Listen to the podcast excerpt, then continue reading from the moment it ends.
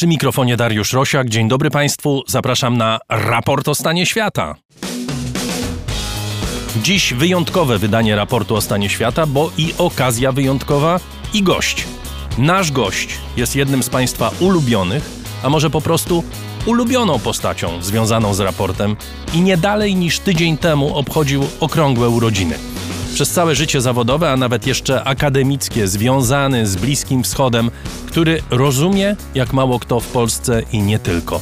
Był dyplomatą, teraz komentuje sprawy dotyczące Bliskiego Wschodu i Afryki Północnej. Głównie u nas, w raporcie o stanie świata. I z nim, choć nie tylko, spotkamy się w raporcie 9 października 2021 roku. Raport o stanie świata to obecnie cztery programy. Oprócz naszego flagowego sobotniego wydania, w środę nadajemy raport na dziś, w drugi poniedziałek miesiąca raport o książkach prowadzony przez Agatę Kasprolewicz. Tak, słusznie Państwo liczą. W ten poniedziałek październikowe wydanie raportu o książkach. A od wtorku, jak być może Państwo wiedzą, zaczęliśmy nadawać serial podcastowy Raport z przyszłości. Tu również pierwsze skrzypce gra Agata. Bardzo dziękuję za wspaniałe przyjęcie tego naszego nowego formatu. Wielu z Państwa już słuchało pierwszego odcinka.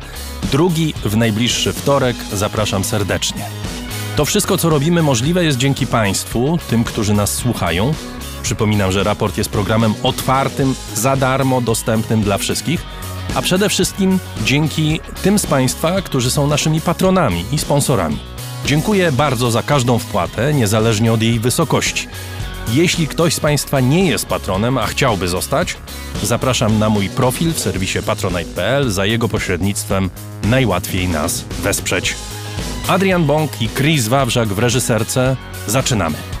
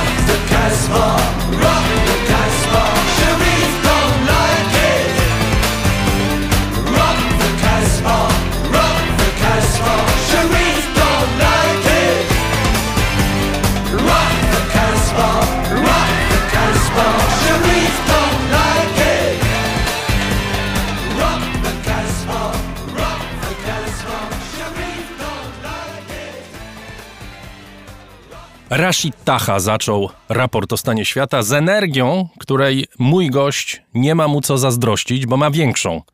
Już Państwo wiedzą, o kim mowa. Pan Jan Natkański jest z nami, były ambasador Polski w Egipcie i Sudanie, nasz stały gość. Witam bardzo serdecznie, Panie Janie. Dzień dobry panu, dzień dobry państwu. I jeszcze raz życzę wszystkiego najlepszego z okazji urodzin okrągłych. Wspaniała rocznica i wspaniały moment, żeby przyjrzeć się temu wszystkiemu, czego pan dokonał i temu, co pan wie na temat e, Bliskiego Wschodu, zwłaszcza i Afryki Północnej. Dziękuję za życzenia. Tu we wstępie użył pan takiego pod moim adresem sformułowania, z którym zgodzić się nie mogę, mianowicie, że znam jak mało kto Bliski Wschód. Nie ma znawców Bliskiego Wschodu. Ja się również do nich specjalnie nie zaliczam, choć się staram. Nie użyłem słowa znawca. Ja też nie lubię słowa znawca i nie lubię słowa ekspert, bo to w takiej perspektywie stawia tę osobę, z której się nie może wykaraskać. To znaczy, to jest pocałunek śmierci czasami, prawda? Słuchajcie, tak jakbym. E, Jak byliśmy kiedyś w szkole i pani e, zapraszała nową uczennicę albo nowego ucznia i, i mówiła, słuchajcie, on będzie najlepszy z, ma, z matematyki, prawda? I ten człowiek miał k- trudno w klasie. E, Więc nie, natomiast oczywiście spotykamy się tak długo i znamy się, panie Janie. Ja pana znam od 2000 chyba 6 albo 7 roku, dokładnie nam to powie drugi gość, który A, no jeszcze tak. siedzi cicho, ale zaraz się odezwie. To jest dosyć dużo czasu i no po prostu prawda jest taka, że zna pan doskonale ten region. Chociaż Panie Janie, ja chcę zacząć od czegoś, co mi siedzi w głowie, ponieważ przez telefon rozmawialiśmy, poprosiłem pana, żeby to pan dobrał muzykę y, do, dzisiaj do raportu i pan rozłożył ręce i powiedział nie, nie znam muzyki bliskowschodniej. Powiem tak, e, miałem, miałem podczas pobytu na Bliskim Wschodzie ulubione piosenkarki i, i piosenkarzy e, arabskich.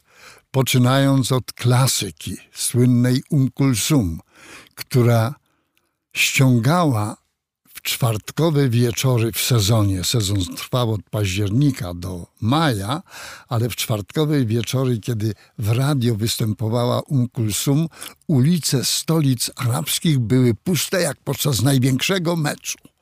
A oczywiście e, miała swoje tytuły: Księżniczka muzyki, Gwiazda Wschodu, takie.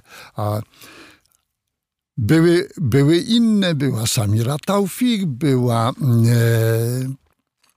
Warda al-Jazairiya, e, był Abdelhalim Hafez, no i e, libańska Fejrus. E, ale Która to też w Egipcie była bardzo klasyka. popularna, tak. Tak, ale to wszystko klasyka e, i nie mogę powiedzieć, że mógłbym wspomóc czymkolwiek ze współczesnej muzyki arabskiej, która oczywiście się także istnieje, rozwinęła się, zdywersyfikowała się, ale to już jest poza moją wiedzą. Ja y, postaram się y, jakoś ten akurat fragment audycji, czy te fragmenty audycji jakoś y, zapełnić. Natomiast, panie Janie, opowiedział mi pan pewną anegdotę i bardzo bym prosił, żeby się pan podzielił ze słuchaczami, bo pan być może, tak jak pan mówi, nie zna y, muzyki arabskiej na tyle, żeby y, uznawać siebie za eksperta. Natomiast niektórzy tak pana traktowali, nawet y, znani ludzie. To racja. W latach 70. przyjechał z wizytą do Polski ówczesny prezydent Iraku Ahmed Hassan al-Bakr. E, W owych czasach, ja o tym nie wiedziałem, dowiedziałem się praktycznie dopiero, przy wizytach wysokiego szczebla, gdzie szczególnie stronie polskiej zależało, żeby gościa uhonorować i dopieścić, to zapraszano go do Karolina, do siedziby Mazowsza, a Mazowsze przygotowywało piosenkę w jego języku, jedną z ludowych piosenek jego kraju. Ja któregoś dnia w MSZ jestem wezwany mm, do holu, bo ktoś na mnie czeka. Przychodzę, oczywiście poznaję, kto na mnie czeka. Pani Mira Zimińska-Sygietyńska, szefowa Karolina. A, pan jest arabista? Ja. Jestem. Pan tak się nazywa? Tak. To zapraszam pana. I odwróciła się napięcie. Ja poszedłem za nią, znalazłem się w samochodzie i za kilkadziesiąt minut w Karolinie, a po drodze się dowiedziałem, że przygotowują piosenkę iracką na zapro- na, e, dla zaproszonego prezydenta. No i ja mam pomóc a, w tym przygotowaniu. Ja jestem człowiekiem, który lubi muzykę i słucha muzyki, ale przecie żaden muzykolog, nie czytam nut. Jeszcze powiedzmy e, nuty arabskie, e, orientalne, o innych wartościach niż e, w muzyce klasycznej europejskiej. Myślę sobie, Boże drogi, co ja tutaj poradzę? Nie daj Boże, ktoś mnie zapyta, jak poprowadzić główną linię melodyczną, to zapytam po głupiemu, którędy i sprawa się od razu rypnie. Okazało się, że kierowniczka muzyczna zebrała zespół tych ludzi, którzy mieli tę piosenkę wykonywać. Piosenkę mieli przygotowaną. Jest to słynna w Iraku piosenka w tłumaczeniu na Fogin Nahal Fog, w polskim tłumaczeniu takim ad hoc, wysoko na palmie. Ale wszyscy ją znali w moich czasach studiów w Bagdadzie. Nie było pytania o główną linię melodyczną, bo i tak bym i mądrze, i tak bym nie dał rady, bo co mogłem tylko zrobić? Mogłem podpowiedzieć dwie rzeczy. Instrumenty muzyczne, które by towarzyszyły, bo widziałem w orkiestrach ludowych irackich, i drugie, mogłem zapisać fonetycznie tekst po polsku, ale z dialektu irackiego, żeby, tak jak to bywa przy obcych językach, przy niewłaściwej wymowie, nie powiedzieć czegoś szpetnego. I na tym się moja rola w, No ale to musiała być bardzo ważna rola i y, rzeczywiście, y, jak rozumiem, się udało. Udało się, bo byłem później na koncercie. Udało się. Super. Dobrze, przedstawię drugiego gościa, który jest z nami. Michał Żakowski jest z nami. Witam cię, Michale. Dzień dobry, bardzo serdecznie pozdrawiam. Oczywiście nasz znakomity kolega z Trójki, dziś w Radiu 357. Później porozmawiamy o tym, y, co będziemy razem robić, Michale, ale y, ja zaprosiłem cię do tej rozmowy również dlatego, że ty pana Jana znasz znacznie dłużej y, niż ja. Myślę, że na Bliskim Wschodzie byłeś chyba więcej razy niż ja. Dlatego twoja perspektywa tak samo będzie ciekawa i ważna. Pamiętam to nasze pierwsze spotkanie w Kairze było, kiedy przyjechaliśmy y, na tak zwany Dzień Z, prawda? To był 2006 albo 2007 rok. 2007. Wtedy bardzo blisko współpracowałeś z panem Janem wówczas, prawda?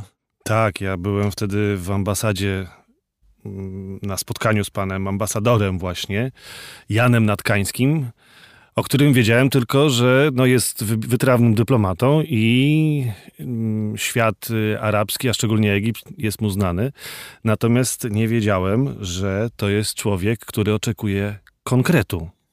I naprawdę za tym słowem konkret stoi duża dawka energii, a także e, przygotowania, bo pan Jan, że tak powiem, jest bardzo wymagający wobec dziennikarzy i wobec tego świata ludzi, którzy czasami bardzo mocno, bo zaczęliście panowie mówić o ekspertach, znawcach.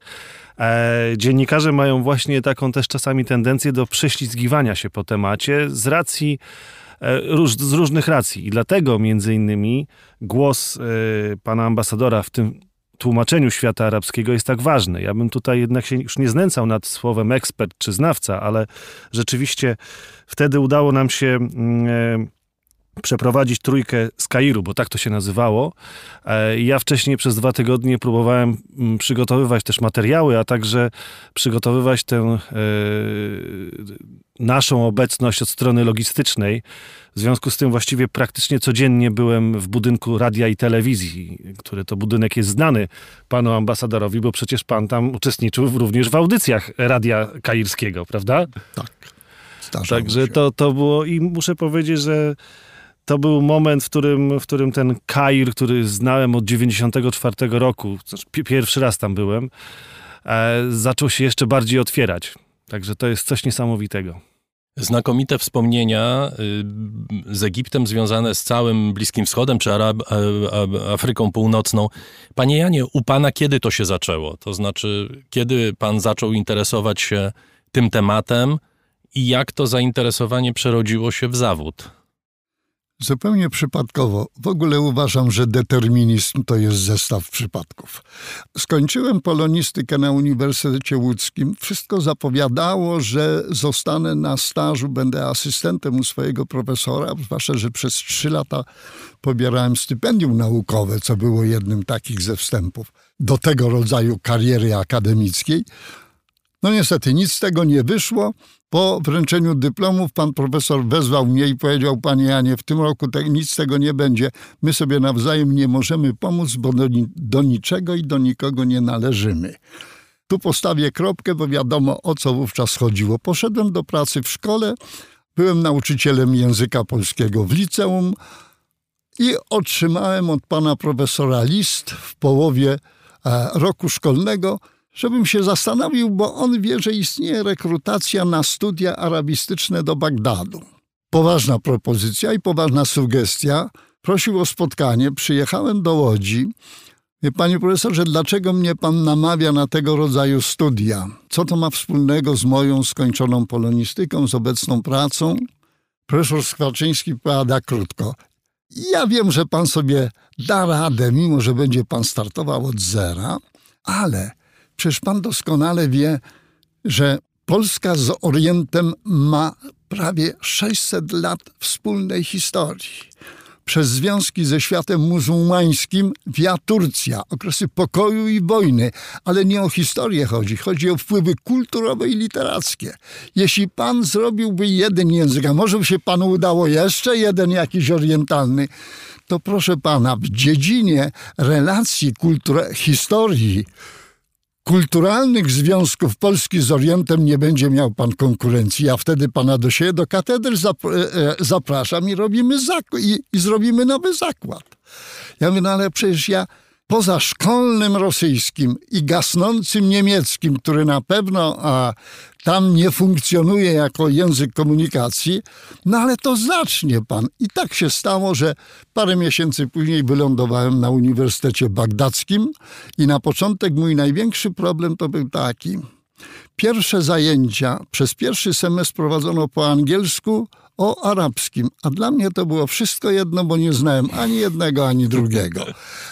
Ale przez cztery lata w tym środowisku no, poznałem taki język, że z kolei jak się pakowałem do domu po czterech latach, to przyszedł ówczesny ambasador, wybitny dyplomata, pan ambasador Turbański, którego wspominać będę e, zawsze jako mentora i człowieka, od którego się wiele rzeczy zawodowo nauczyłem i powiada, musi pan wracać? No nie muszę, ale powinienem po czterech latach, mam 28 lat, powinienem się gdzieś ustabilizować. Mieszka pan gdzieś? Nie. Nigdzie nie mieszkam. A gdzie jest pan zameldowany? A u ojca pod opocztem. Bo tak było. To ja panu zmieniam paszport, daję panu pracę, pensję, mieszkanie i przynajmniej pan zarobi na mieszkanie. A poza tym, ma pan pewność, że, ten, że z tym językiem będzie pan coś robił w Polsce? Jak mówię, ja mówię, jak mnie wysłano na studia arabistyczne, to pewnie jest zapotrzebowanie. Proszę pana, to jest dość naiwne podejście. Może tak, może nie. Jeśli pan nie trafi na pracę z arabskim, to ten arabski w tym wieku nauczony przeminie z wiatrem po krótkim okresie czasu. Ja przyjąłem tę propozycję, Ja mówię tak, no dobrze, ale ja wiem, do służby zagranicznej to się nie przychodzi tak z ulicy. Pewnie jeszcze muszę jakieś formularze, jakieś coś, jakieś badania. On mi panie Janku, ja mam wszystkie zgody z wyjątkiem pańskiej.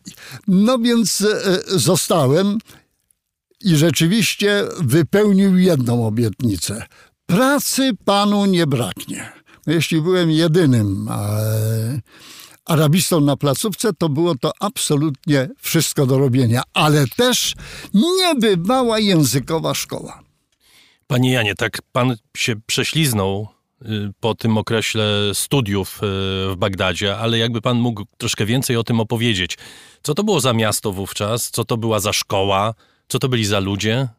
To był uniwersytet z prawdziwego zdarzenia. Był e, na nim wydział języków, tylko tak ciekawie ustawiony, że rusycystyka, e, romanistyka, germanistyka, anglistyka była dla studentów arabskich.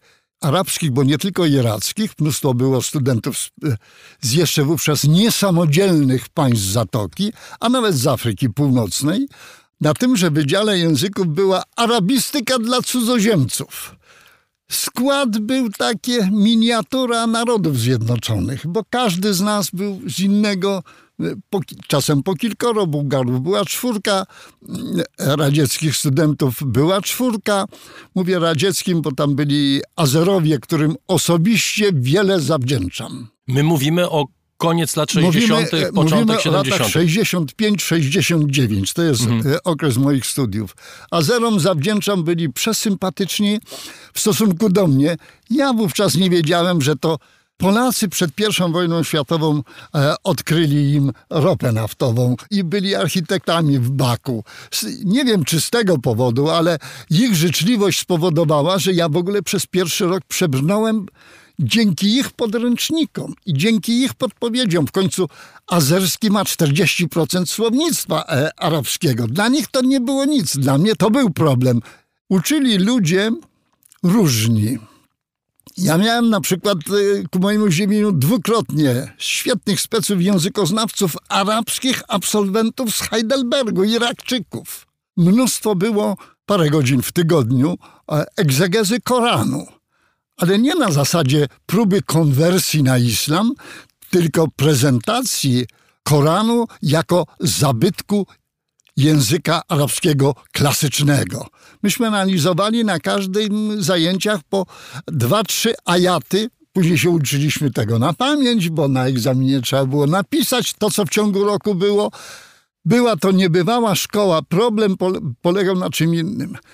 Dla wszystkich cudzoziemców na uniwersytecie większość zajęć, choć nie wszystkie, były w języku literackim. Natomiast na ulicy tylko dialekt iracki. Dla mnie na początek były to absolutnie dwa języki. I to jest Zresztą- chyba przypadek nie tylko zresztą Nie, dialektu oczywiście. irackiego. Oczywiście. Praktycznie w każdym E, kraju tak jest. A, w ogóle a wśród- pewnie w każdym kraju jest po kilka albo kilkadziesiąt takich tak, dialektów. Bo, bo to jest tak olbrzymi obszar geograficzny, że musiały się wykształcić zupełnie e, różne gwary i dialekty. W samym Iraku, jeśli mnie jakiś Irakczyk albo człowiek, który był w Iraku słucha, to będzie wiedział, że Bagdadi to jest co innego niż Maslawi, człowiek z Mosulu mówiący dialektem tamtejszym, albo Basrawi z południa. Ale to samo jest w Egipcie. Kto inny inaczej mówią w Delcie, inaczej mówi Skandarani z Aleksandrii, a jeszcze inaczej Saidi z południa, z górnego Egiptu. To po pewnym czasie się zbiega, ale dziś e, te dialekty funkcjonują w mowie. Ja codziennie oglądam telewizje arabskie, bo one są w języku e, literackim. Czytam prasę arabską od Kuwejtu do Maroka, bo ona jest pisana w języku literackim. Ale gdybym pojechał do Algieru albo do Rabatu, to na ulicy utknę, bo magrebskiego dialektu znam najmniej, w ogóle prawie nie znam. Ale w Iraku pan spokojnie sobie porozmawia na ulicy. W Iraku tak, w Iraku tak, na ulicy tak. Tu nie, tu nie będzie problemów nadal. Tak chciałbym skorzystać z okazji, bo nieraz chciałem się pana zapytać o to, jak ten Bagdad wyglądał w latach 60., bo przecież to jest miasto zupełnie inne niż na przykład ja widziałem, jak pojechałem tam w 2003 i 2005 roku. Zresztą mieszkałem przez pół roku w Bagdadzie, ale to były zupełnie inne warunki, inne miasto. Natomiast pan, ja panu zazdroszczę, panie ambasadorze, tego świata, który pan widział. Bo to jest kompletnie inna rzeczywistość Bliskiego Wschodu wtedy, a chociażby teraz czy kilka lat temu. Ona politycznie to i wówczas była złożona. Wybuchowa, można powiedzieć. E, e, ja byłem w Iraku w parę lat po obaleniu monarchii. Przeżyłem w Iraku pierwszy basistowski zamach stanu. Wiedziałem w związku z tym, co to znaczy zamach stanu w tamtych, powiedzmy, okolicznościach, taki realny, ze strzelaniną, z wojskiem na ulicach i tak dalej. Natomiast e, te poszczególne dzielnice były niemalże odrębnymi miastami. Ja mieszkałem w dzielnicy Waziria a, i tam był mój uniwersytet. Obok była Adamia sunnicka, a po drugiej stronie Tygrysu była Akademia szyicka, gdzie... E, Z pięknym Ja tylko na... Z pięknym złotym meczetem. Gdzie ja byłem może tylko dwa, trzy razy, w tym na e, słynnym święcie szyickim Asiura w dobrej obstawie moich kolegów arabskich, e, irackich e, szyitów, bo to nie, był, to nie było może miejsce dla wtedy cudzoziemców, ale, Ale to wtedy był, widział pan całą oprawę Aszury, włącznie Tak. z biczowaniem się tak, z tymi tak, krwawymi tak, tak, momentami, tak? tak, tak, Opowiedzmy, co to jest, bo nie wszyscy To wiedzą. Pan ambasador. Asiura, e, Asiura jest e, zgodnie z nazwą, bo to jest od słowa dziesięć, dziesięciodniowe dni pokuty i smutku w związku z zabójstwem imama Husseina, jednej z wiodących postaci religijnej w, tej, w tym odłamie e, islamu, który nazywa się szyizmem. To jest tylko wśród szyitów. I wyrazem tej pokuty i tego smutku jest między innymi samobiczowanie. I to do krwi. Tak, bo łańcuchami, rzeczywiście. A ja byłem zaskoczony w tym, w tym e, meczecie w Kazymie, kiedy wierny w transie religijnym absolutnym uderza się szablą ostrzem w czoło, widzę pęka skóra, nie leci ani kropla krwi. Wokół meczetu e, karetki e, pogotowia, policji mnóstwo, e, a bo czasem się zdarzyło, że on się uderzył, ale wierny nie był. To, to znaczy, że z zakrwawioną twarzą trzeba by było go gdzieś odwieźć. Wspominam z tamtego czasu problemy z przywyknięciem do kuchni irackiej, ale też wspominam bardzo dobrze kolegów z akademika irackiego.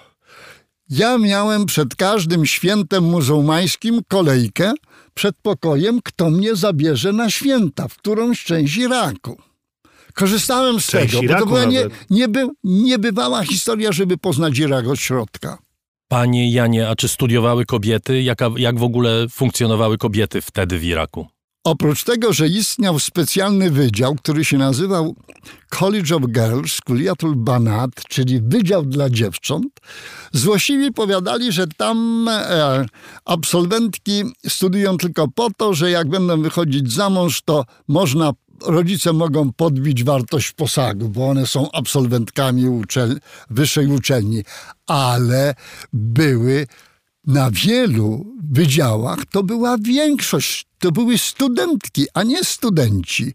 No, wydział e, farmacji, który był e, opiewany w studenckich piosenkach, bo tam najwięcej e, dziewcząt.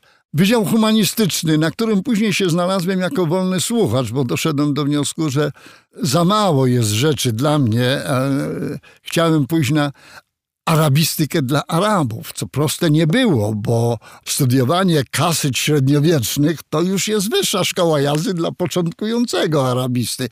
Na początek miałem problemy, ponieważ chyba nie zrozumiano, co to jest status wolnego słuchacza. Jak wytłumaczyłem, że to taki, który przychodzi, tylko słucha i nie zdaje żadnych egzaminów, żadnych nie ma obowiązków innych, to mnie najpierw zaakceptowano na trzech, z uzasadnieniem, musiałem uzasadnienie podać. No, na Wydziale Humanistycznym na arabistyce dla studentów arabskich zrozumiałe. Ja chciałem pójść na socjologię, bo jednym z wielkich ówczesnych socjologów był profesor Ali Wardi, wielki przyjaciel Polski. Przyjeżdżał tu na warszawską arabistykę w latach 70. i 80. Jest autorem potężnej, trzytomowej społecznej historii Iraku. To wytłumaczy, wytłumaczyłem, że na Wydział Nauk Ekonomicznych i Społecznych to ja chciałbym pójść, żeby posłuchać współczesnego języka. Ja, ja nie będę zajmował się księgowością, rachunkowością, ale współczesny język ekonomiczny i społeczny jest mi potrzebny. Zrozumiałe. A dlaczego? Bo to był trzeci mój wybór. A dlaczego pan chce iść na kuliatur Sharia, na Wydział Szariatu? Też będę słuchał tylko. Ponieważ jeśli wyjadę z Iraku bez dobrej znajomości islamu, to połowę stracę. Przyjęto mnie jako wolnego słuchacza pod jednym warunkiem. Nie będę zabierał głosu i zadawał pytań, bo tu się nie dyskutuje. A fragmenty Koranu czy hadisów uczy się na pamięć, uczy się komentarze i to wszystko.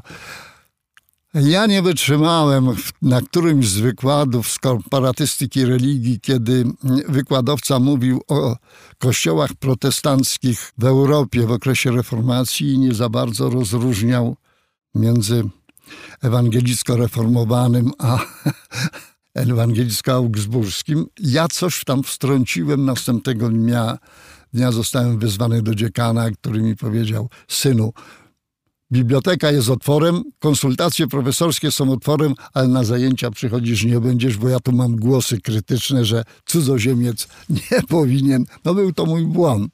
Był to mój błąd, że nie wytrzymałem do końca, żeby tylko słuchać, a należało. Proszę Państwa, jeśli się Państwo zastanawialiście, y, skąd Pan Jan wie to wszystko, co wie i dlaczego w tak zajmujący sposób potrafi opowiadać o Egipcie, czy o Bliskim Wschodzie, czy o innych w ogóle krajach arabskojęzycznych, nazwijmy to, to dzisiaj uchyla rąbka tajemnicy. Y, Zaczęło się to dawno temu i nigdy się nie skończyło. Do tej pory trwa z każdym dniem, z każdym miesiącem, z każdym rokiem coraz więcej tych rzeczy, które y, pojawiają się w życiu, y, bo coraz więcej rzeczy dzieje się na Bliskim Wschodzie. Naszym gościem jest Jan Natkański. Rozmawiamy z Michałem Żakowskim, z panem ambasadorem. Za chwilę wracamy do rozmowy. A teraz Maszru Leila z Libanu.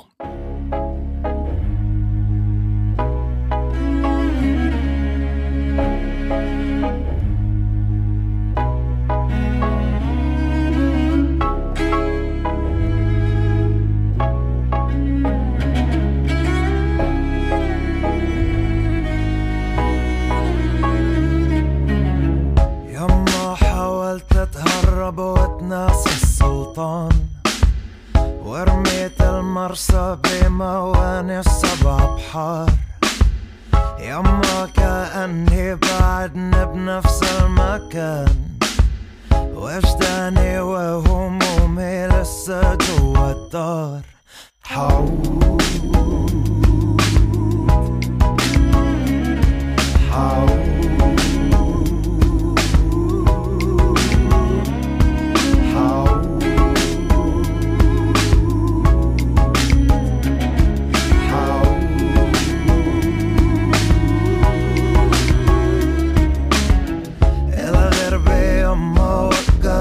متمس الاسرار كيف ما بغوص بحوالي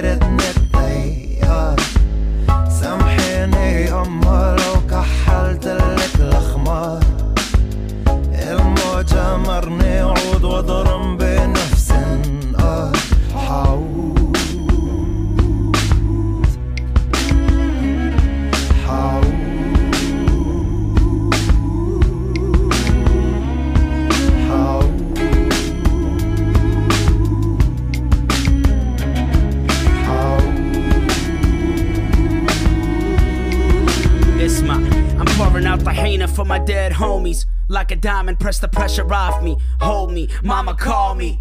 Feel the harab on me, like a huddled army. Generation lonely, coldly. I said سمعيني عندي صرع بيا. She sipped the maramia. هي وهاي وهي. Uh huh. Verse kinda فانية. Hit the stage for the rage والنية. كل مرة مية بمية. وخرولي وبخرولي لا تصغروني وتمسخرولي should be a Pulitzer Prize winner. My Pulitzer Prize dinner, what'll suffice in this life filled with divide? And what would arise in us when nothing suffice? When a your eyes, sinner burning the fire, living denial on a mission for now. Visions of an inner immigrant pride. I wanna live in the sound.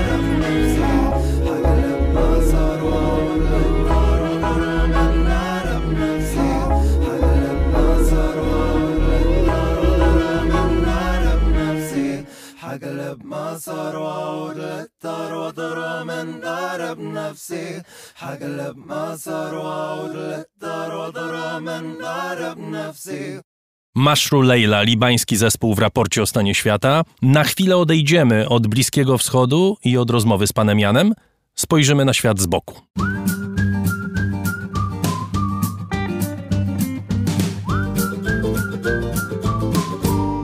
Dziś Grzegorz Dobiecki bierze się za nie lada wyzwanie. Na geopolitykę z boku będzie patrzył. Ale co to może znaczyć, popatrzeć na geopolitykę z boku? Posłuchajmy.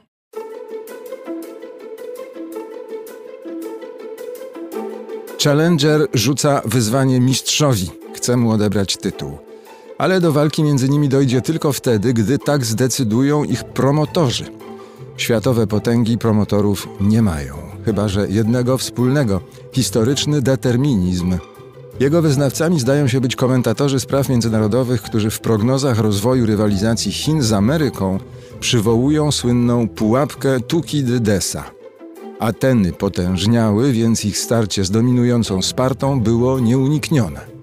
Zgodnie z logiką dziejów, dzisiejszą wojną peloponeską byłby zatem, już jest, konflikt indo-pacyficzny. Teza poniekąd pomocnicza głosi, że Stany Zjednoczone mogłyby go rozstrzygnąć na swoją korzyść, czyli zachować pozycję światowego hegemona, gdyby skutecznie przeprowadziły odwrócony manewr Kissingera. Sekretarz stanu Nixona odciągał Chiny od Związku Sowieckiego i tworzył Frankensteina, jak się obawiał Nixon. Teraz należałoby przekabacić Rosję, by odwróciła się od Chin. Siłą obu konceptów, odwołań do Tukidydesa i Kissingera, jest ich realizm. Zarazem trzymanie się wyłącznie tego, co znane i postrzegane, można by uznać za ich słabość. Z niedostatku wyobraźni biorą się interpretacyjne półśrodki, redukowanie świata do dwóch biegunów. Dlatego warto przypomnieć jeszcze inną figurę wizję z orwellowskiej dystopii świat płynnie podzielony między trzy megapaństwa. W trójkącie o zmiennej geometrii w alianse wchodziły na przemian Oceania, Eurazja i Wschód Azja. Oceania to niemal archetyp dzisiejszego paktu AUKUS. Eurazję stanowiłyby stary kontynent z Rosją w jednym bycie, zwartym geograficznie i, tak, tak, politycznie. Chiny z przystawkami są trzecim bohaterem wielkiego spektaklu. Nikt inny się nie liczy, pozostali stanowią tło jako co najwyżej aktorzy małorolni. Sojusze rwą się i zawiązują w odmienionych konfiguracjach, ale to nie jest wirówka nonsensu. W igrzyskach chodzi nie o zwycięstwo, lecz o rywalizację. Ona napędza koniunkturę, daje władzom legitymację do rządzenia i alibi na wypadek kłopotów. Oto doradca prezydenta USA do spraw bezpieczeństwa narodowego po rozmowach ze swoim chińskim kolegą po fachu mówi o zaangażowaniu obu stron na rzecz odpowiedzialnej rywalizacji. Przedstawicielka USA do spraw handlu niby grozi Chinom ukróceniem nieuczciwych praktyk, zaraz jednak uspokaja, że intencją Waszyngtonu, który siedzi w kieszeni Pekinu, nie jest zaognienie napięć handlowych. Czy to nie półśrodki, tak zresztą jak zapowiadane wirtualne spotkanie Bidena z Xi Jinpingiem? A czy i Chinom nie wystarczy połowa albo i ćwierć arsenału środków, jakimi dysponują, by skaperować całą Eurazję, nie tylko Rosję, i by w końcu zwasalizować Tajwan? Być może to chybiona prognoza, może będzie musiała nastać pora wielkich czynów, a nie tylko fingowanych ruchów. Na razie na gesty wielkie, we własnym mniemaniu, bo w istocie raczej teatralne, zdobywają się jedynie owi pomniejsi aktorzy. Too small to fall. Jak przewodniczący czeskiego senatu deklarujący z trybuny parlamentu w Tajpej Ja jestem Tajwanec.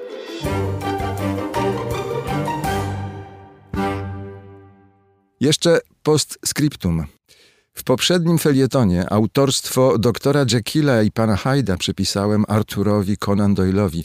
Przepraszam za błąd. Najwyraźniej Roberta Louisa Stevensona przepędził z pamięci pies Baskervillów.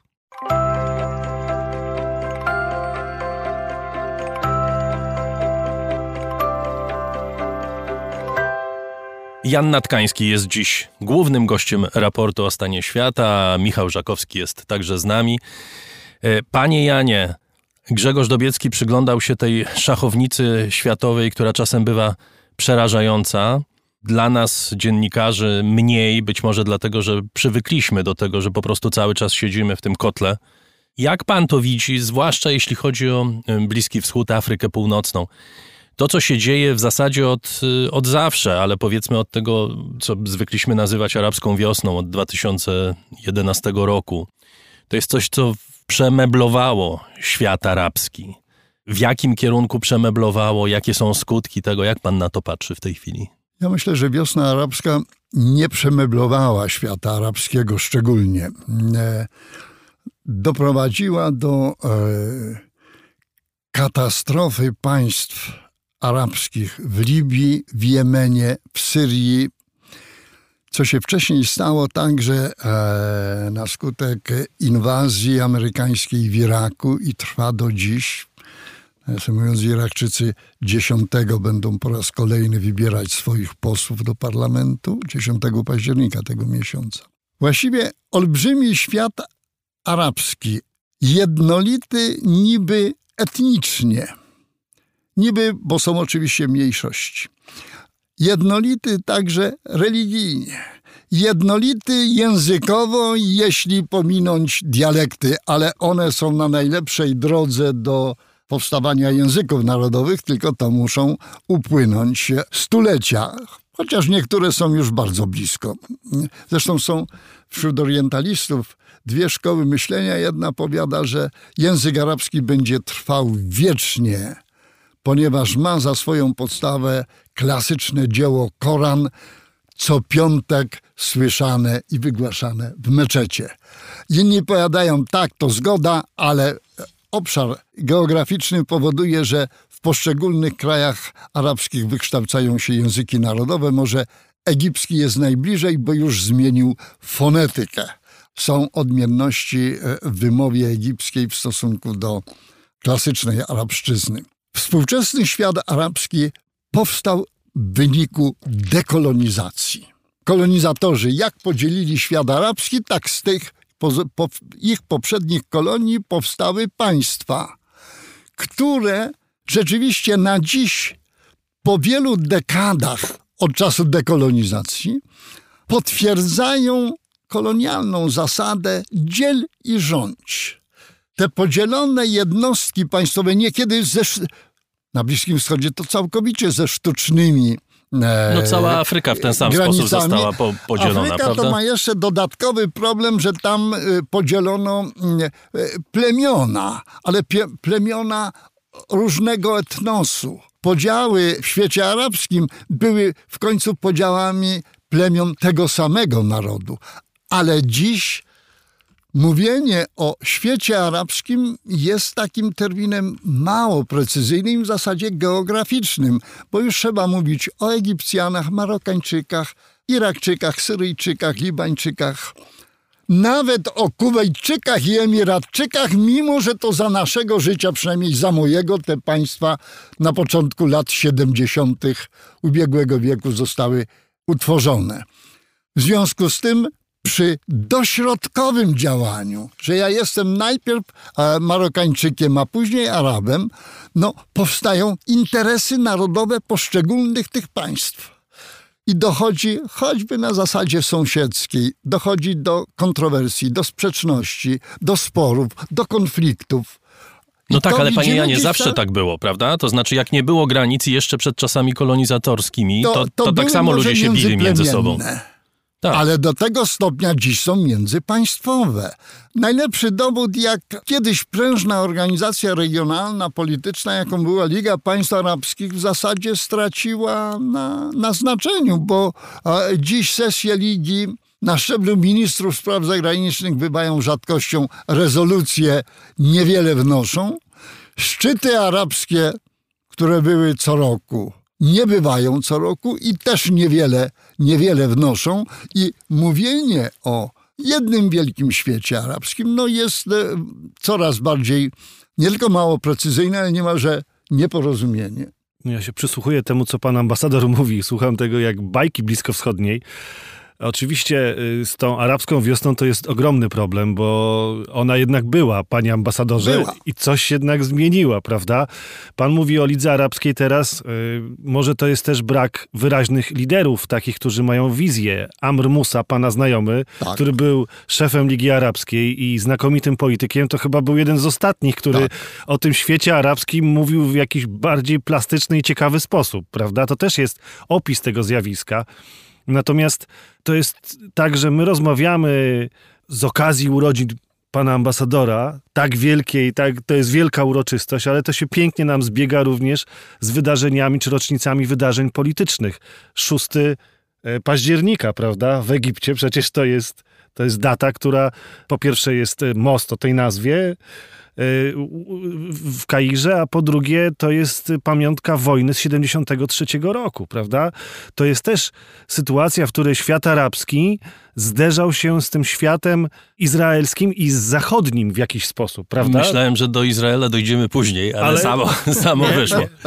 Y, Dobrze, nie, zostańmy przy Izraelu. Panie Janie, bo to jest oczywiście y, jeden z najbardziej znaczących elementów życia krajów arabskich, y, czy krajów w ogóle tego regionu, Zatoki, y, krajów y, Afryki Północnej i krajów tego, co nazywamy Bliskim Wschodem. Dla Palestyńczyków 48 rok, katastrofa, nagba, koniec świata. Dla wielu krajów arabskich, w tym dla Egiptu, przez długi czas, to było nie do przyjęcia. Czy pan widzi w ogóle możliwość współżycia Żydów z państwa żydowskiego, czyli z Izraela, z krajami arabskimi w sposób, który byłby stabilny? No, mieliśmy te zeszłoroczne umowy i zeszłoroczne inicjatywy prezydenta Trumpa, które wydają się funkcjonować w tej chwili. Na ile to jest stabilne, na ile pańskim zdaniem to jest coś, co może ten konflikt toczący się od połowy XX wieku, no, konflikty na innych poziomach toczyły się zawsze, ale powiedzmy ten konflikt polityczny toczący się od połowy XX wieku, mogą go zakończyć albo przynajmniej zminimalizować jego skutki. W moim przekonaniu nieszczęściem obydwu narodów e, na Bliskim Wschodzie, mam na myśli żydowskiego w Izraelu i arabskiego jako Palestyńczyków na okupowanych terytoriach, grzech pierworodny tkwi w akceptacji ówczesnych potęg, które doprowadziły do utworzenia siedziby narodowej dla narodu żydowskiego, bo to było konieczne, i postulowane przez e, Żydów europejskich, zwłaszcza tych, którzy zgromadzili się w ruchu sionistycznym od kongresu w Bazylei w końcu XIX wieku. Grzech pierworodny polegał na tym, że uznano prawo do siedziby narodu żydowskiego, do którego był tytuł historyczny, ale sprzed prawie 2000 lat, na terenach zamieszkałych. To nie mogło nie doprowadzić do konfliktu. Musiało. Izrael, który powstał w maju 1948 roku, doprowadził, ja nie wchodzę w szczegóły, jakimi metodami, do potężnego eksodusu Palestyńczyków i przez kilka następnych dekad, właściwie to przez siedem już, od 1948 roku, mamy niekończący się konflikt arabsko-izraelski, dziś ściślej palestyńsko-izraelskich, bo Arabowie w zasadzie Palestyńczyków już zostawili. Ale to pozostawienie nie rozwiązuje problemu. To jest nadal nierozwiązany problem. Co przeszkadza w tym rozwiązaniu?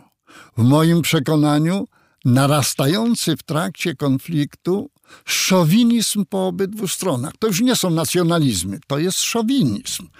Ci, którzy byli albo pożyli trochę w Izraelu, to wiedzą, jakimi kategoriami są określani Palestyńczycy i jak są traktowani Palestyńczycy. Ci z kolei, którzy byli na zachodnim brzegu albo mieli okazję zapoznać się choćby z podręcznikami palestyńskimi, to wiedzą też, jak są określani Żydzi jako odwieczny wróg. Czy tego nie można rozwiązać? W moim przekonaniu może w XX wieku, kiedy wojny były świeże i żyli uczestnicy od pierwszej wojny arabsko-izraelskiej w 1948 roku przez konflikt sueski w 56, a wojnę czerwcową w 68, a to, co pan Michał wspomniał w 73, to są roczniki odchodzące biologicznie, ale nic w tym czasie nie zrobiono, żeby młode pokolenia do siebie zbliżyć. Kto jest temu winien? Obydwie strony. Izrael ma niesamowite poparcie w diasporze amerykańskiej i nie widzi niczego innego, a zwłaszcza przez środowiska prawicowe, które widzą Izrael w granicach biblijnych. Czy dziś można się na logikę w prawie międzynarodowym odwoływać do tego rodzaju granic? Z kolei po palestyńskiej stronie wydawało się, że porozumienie mm, z 93 roku, tak zwane porozumienie z Oslo i ustanowienie autonomii palestyńskiej na zachodnim brzegu i w, i w, w strefie gazy doprowadzi do jakiegoś modus vivendi obydwu narodów. Powstała koncepcja dwóch państw żyjących obok siebie państwa Izrael i państwa palestyńskiego. I nic z tego nie wyszło, bo szowinizm po obydwu stronach nie pozwala na to. Ja największe pretensje mam do wieloletniego premiera Izraela, Netanyahu. Przez 15 lat nie zrobił nic dla bezpieczeństwa Izraela, nie w tym sensie, że kupuje od Amerykanów coraz nowszą broń tylko dla bezpieczeństwa Izraela, że próbuje się dogadać ze słabszymi sąsiadami. Dziś jest to już trudniejsze. Dlaczego? Albo wśród samych Palestyńczyków nastąpił podział. On jest już również w Izraelu, ale Izrael jest jednym państwem. Palestyńczycy się podzielili w strefie gazy islamiści z Hamasu, no i na zachodnim brzegu a w znacznej mierze świeccy z I do. I do tego można dorzucić to, co, o czym pan wspomniał na samym początku, to znaczy nie ma wspólnego frontu arabskiego, w ogóle nie ma wspólnego frontu arabskiego, bo to są odrębne państwa, które mają swoje własne interesy i się kłócą między sobą i prowadzą konflikty między sobą. Dokładnie Prawda? tak. Jak mamy ostatnio między Algierią a Marokiem nieporozumienia, choćby. Choćby. Tak. Prawda? I ten przypadek e, Palestyńczyków pozostawionych samymi sobie jest m, jakby kluczowy. No to też pokazuje, w jaki sposób ten naród czy ta grupa etniczna nie jest jednością. Dziś już naród, ale to, co pan wspomniał mm, na wstępie o tych porozumieniach krajów arabskich, czterech, właściwie dziś sześciu, bo dwa, Egipt i Jordania, mają podpisane traktaty pokojowe i nastąpiła pełna normalizacja z wymianą ambasad. Wprawdzie w większości ludzi zajmujących się Bliskim Wschodem albo tym konfliktem istnieje taki termin zimny pokój. To znaczy istnieje pokój, ale mm, on e, nie przekłada się na współpracę albo w niewielkim stopniu na wymianę ludzi, na wymianę naukowców i tak dalej. Ale te dwa kraje, jeden od 82, drugi od 94, mają stosunki z Izraelem uregulowane. Prezydent Trump wymusił na monarchiach z Zatoki, Bahrajnie i mm, Zjednoczonych Emiratach niespecjalnie musiał się wysilać. Ci chcieli. Natomiast e, Maroko zostało namówione na zasadzie, że Trump jak zagłoba sprzedał Niderlandy. To znaczy Amerykanie uznali nie należącą przecież do nich, Saharę Zachodnią jako integralną część Maroka i w zamian za to Maroko nawiązało stosunki dyplomatyczne. Zresztą Maroko ma specyficzne relacje e, w ogóle z diasporą żydowską. To jest e, kraj, w którym jest, arabski, w którym jest, mieszka i uczestniczy czynnie w życiu społecznym największa ilość Żydów. A- I sporo e, Żydów marokańskich mieszka w Izraelu. Sudanowi wykręcono ręce. W Sudanie nie ma chęci na płaszczyźnie społecznej do nawiązania stosunków i do rozwoju współpracy z Izraelem, natomiast nowe władze po obaleniu dyktatora sudańskiego prezydenta Bashira Omara no, były zadłużone po uszy. Sudan e, był na liście państw wspierających terroryzm, co absolutnie eliminuje inwestorów. W zamian za pomoc finansową i za skreślenie jest e, porozumienie z Izraelem. To wszystko ładnie się nazywa porozumienia abrahamowe, ponieważ rzeczywiście i Żydzi i Arabowie są, wywodzą się od, mają wspólnego praojca, ale dopóki nie zostanie rozwiązane istota tego konfliktu, znalezienie jakiegokolwiek sposobu współżycia obydwu narodów w Palestynie historycznej, to te porozumienia abrahamowe mają tylko ładne e, literackie określenie. To znaczy tak, ale ja powiem panie ambasadorze, że to jest chociaż jakieś osiągnięcie. Ja nie chciałbym tutaj być adwokatem Donalda Trumpa, ale jak sobie pan przypomni te prześmieszne opowieści Johna Kerego albo Tony Blaira, którzy opowiadali o dwóch państwach, o procesie pokojowym, to było już po prostu żenująco długie i nudne i nie przynoszące niczego zupełnie Bliskiemu Wschodowi.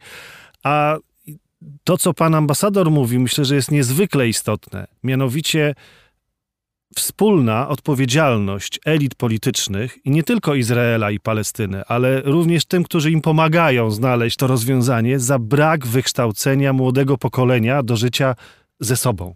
I to jest nieprawdopodobnie duża, cyniczna gra albo brak jakiejkolwiek reakcji. Jeszcze jedno słowo.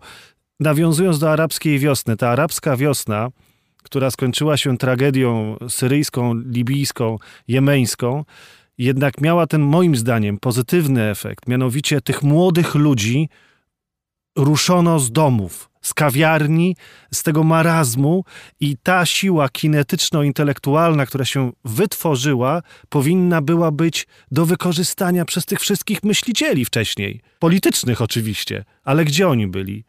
Gdzie były te, gdzie były te elity? Jak wyglądała Francja y, przed rewolucją y, w Tunezji i w Egipcie? Przecież to, to, to jak reagowała? Pomagała dyktaturom.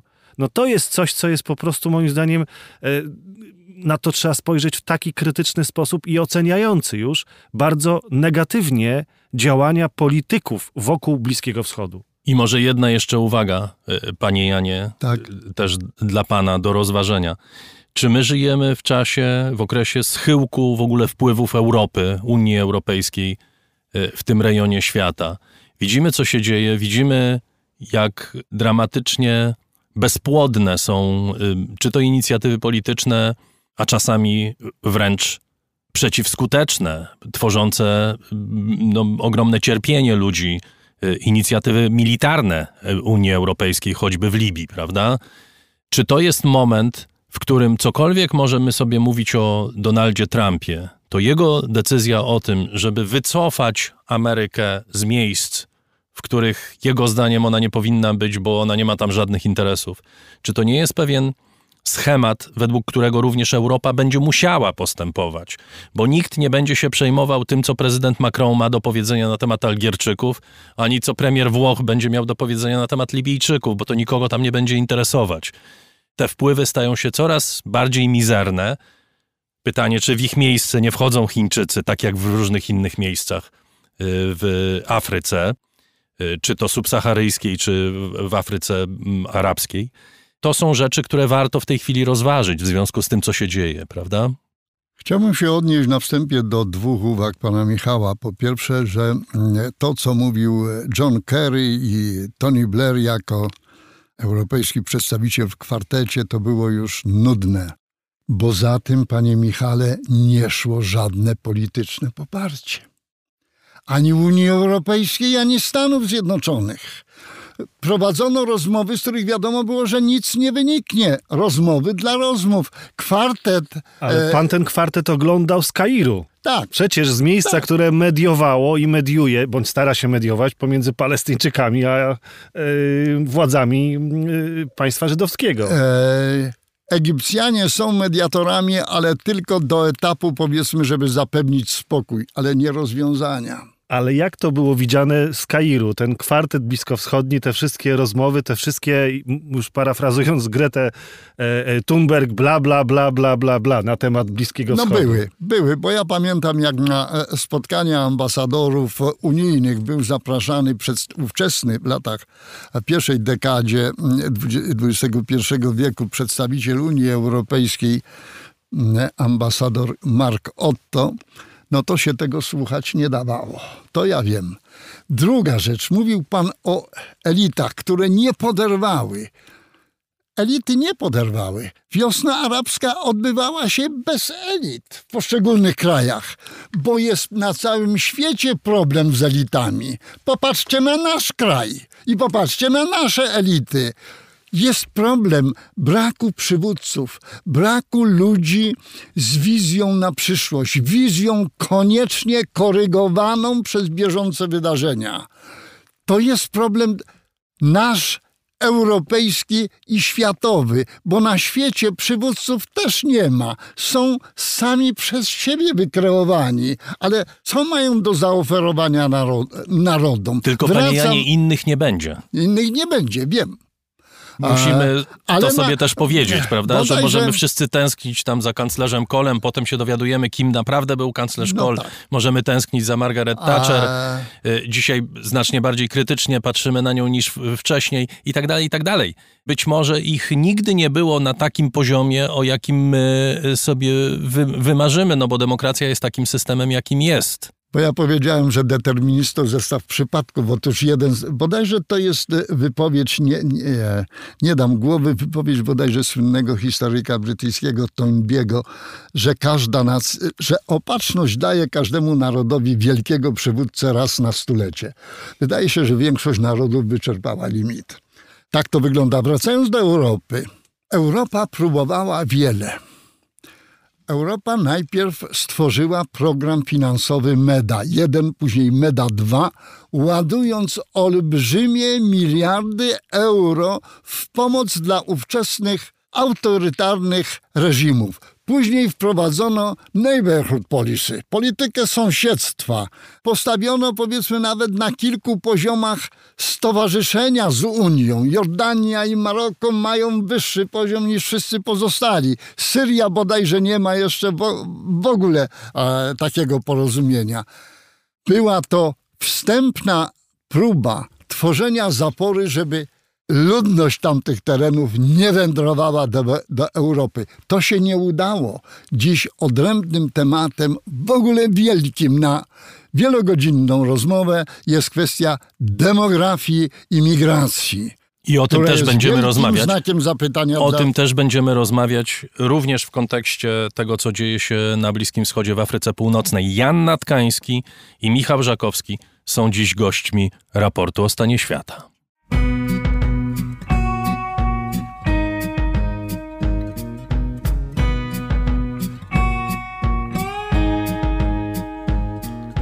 مهما كان ليلك طويل كل حاجة بتعدي مهما كان حملك تقيل. كل حاجة بتعدي لو عينك غفلت.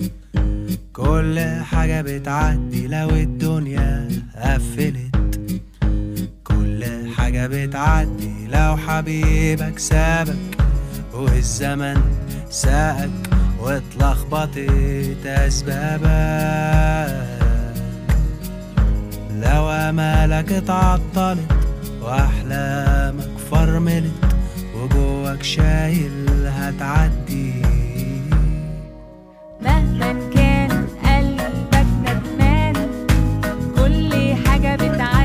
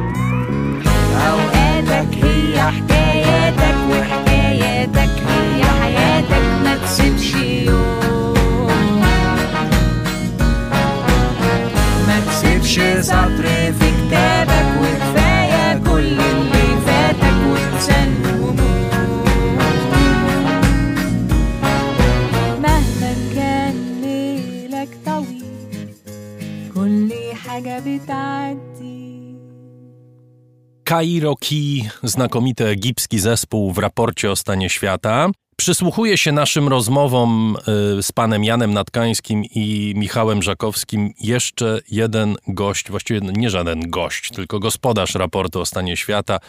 Niezrównana Agata Kasprolewicz jest z nami. Witam cię serdecznie. Dzień dobry, witam.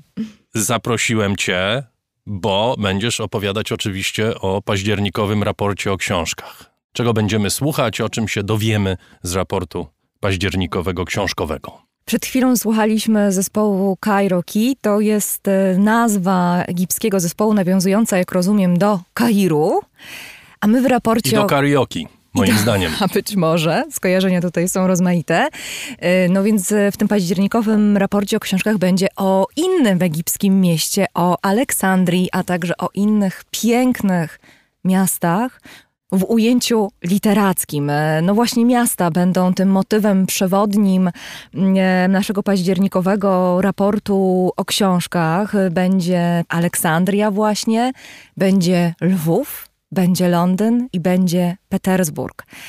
A to dlatego, że naszym gościem, e, a właściwie bardziej twoim, Darku, gościem, bo to ty z Rafałem Matyją rozmawiałeś o jego wspaniałej książce o miastach jak historia miast, o tym, w jaki sposób miasta się zmieniają, jak jest to bardzo ciekawa perspektywa patrzenia na nas samych, na naszą historię. To jest rzeczywiście książka pod tytułem Miejski grunt profesora e, Rafała Matyi. Książka niezwykła według mnie. Ona mówi o historii Polski ostatnich 250 lat, ale historii napisanej nie z punktu widzenia bohaterów narodowych i nie z punktu widzenia Warszawy oraz Krakowa, tylko z punktu widzenia również bohaterów narodowych, takich, o których niewiele wiemy. Zapomnianych to znaczy takich, trochę. którzy może niekoniecznie ginęli na barykadach, ale na przykład y, zapewniali, że w miastach y, kursowały tramwaje, albo pojawiały się wodociągi, albo bruk,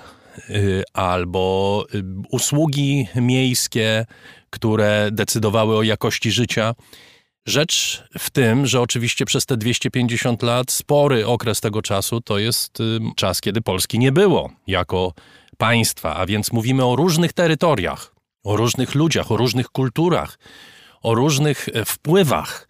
I to jest wszystko y, genialnie opisane przez profesora Matyję właśnie w książce Miejski Grunt i z nim porozmawiam e, na temat tego, jak kształtowała się nowoczesność w Polsce, co nas ominęło, co y, być może wydaje nam się, że ominęło, a wcale nie ominęło, tylko powinniśmy mm, lepiej poszukać, żeby dotrzeć do wzorców, które nas kształtowały właśnie przez te ostatnie dwa i pół wieku. Hmm, bardzo ciekawe. Spojrzeć e, na rzeczywistość, spojrzeć na historię, na nas samych z perspektywy miasta właśnie.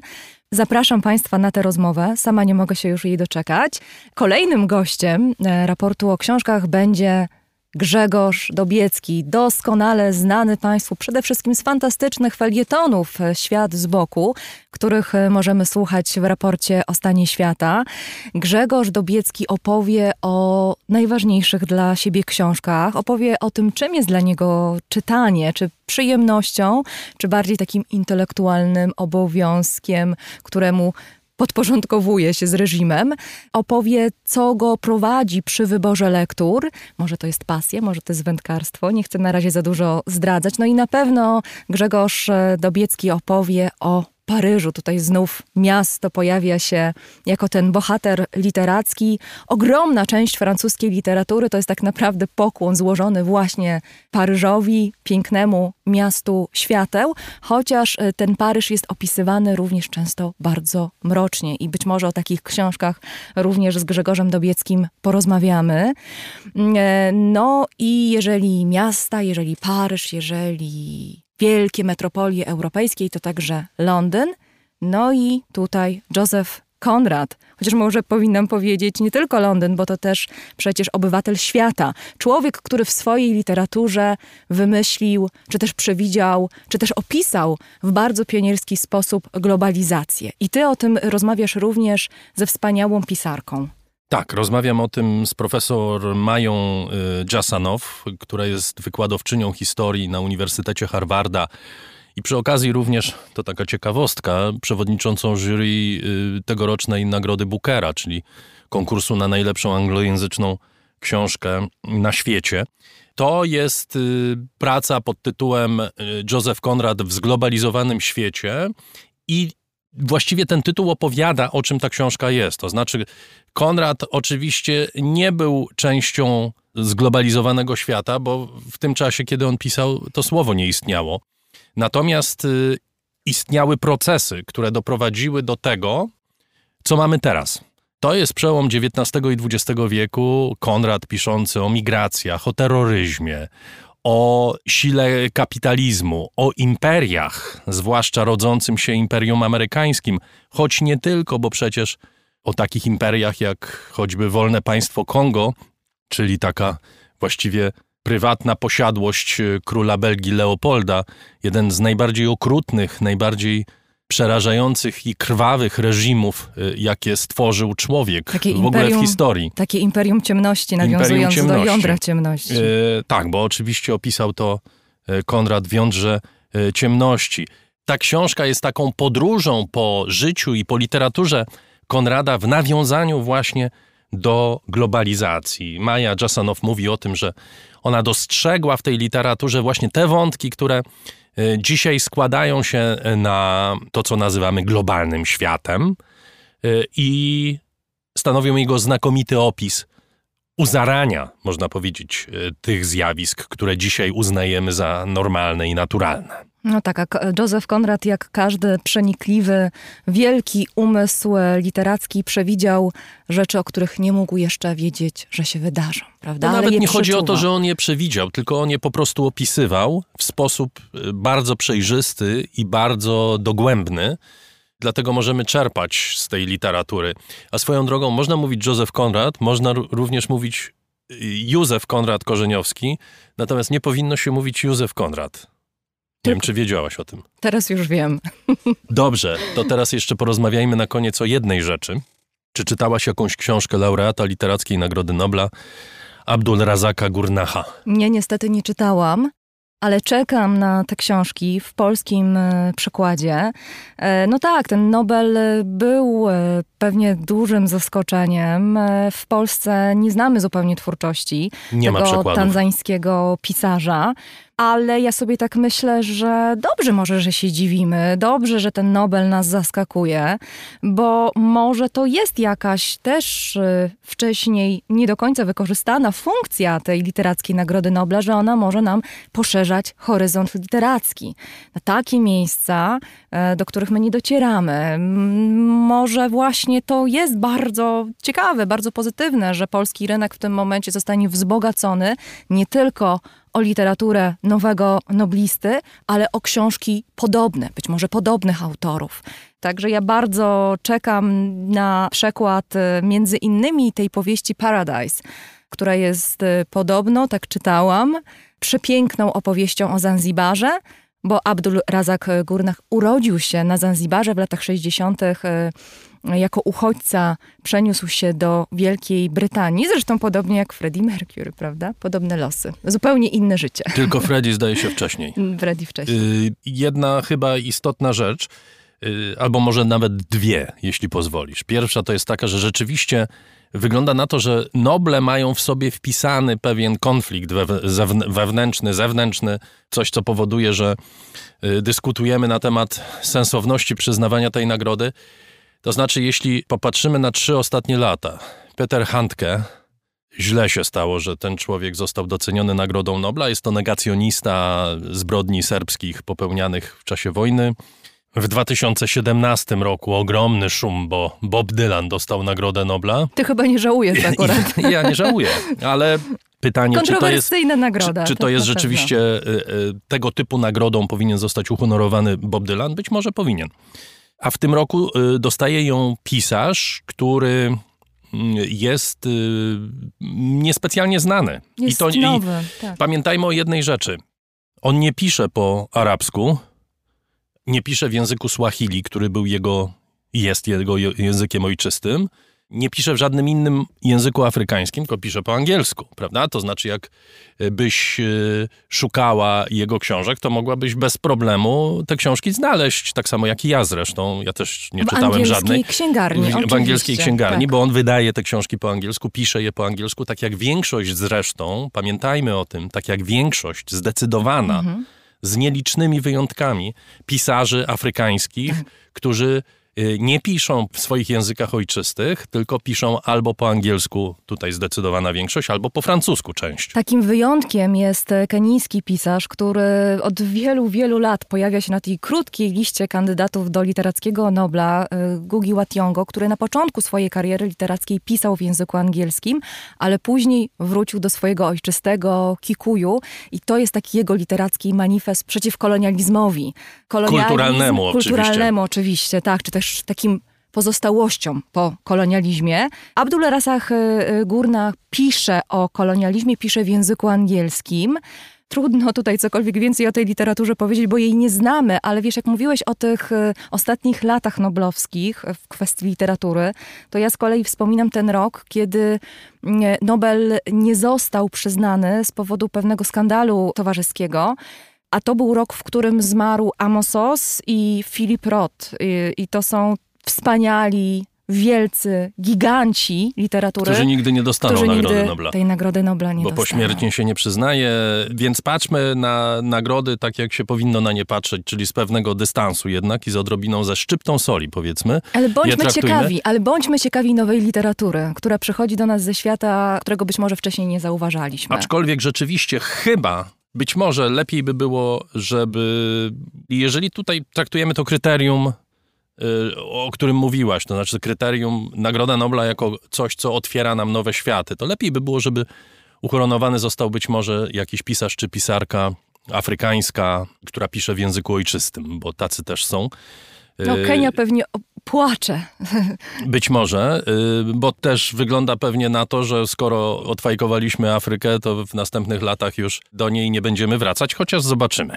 Bardzo Ci dziękuję. Zapraszam wszystkich oczywiście. Raport o książkach już w poniedziałek, potem we wtorek raport z przyszłości, w środę raport na dziś, w sobotę raport o stanie świata i tak będziemy raczyć Państwa kolejnymi porcjami naszych podcastowych treści i form. A dlaczego będziemy to robić? Dlaczego możemy to robić? Tak, zgadza się, bo są z nami słuchacze i są z nami patroni raportu o stanie świata. Dziękujemy Państwu.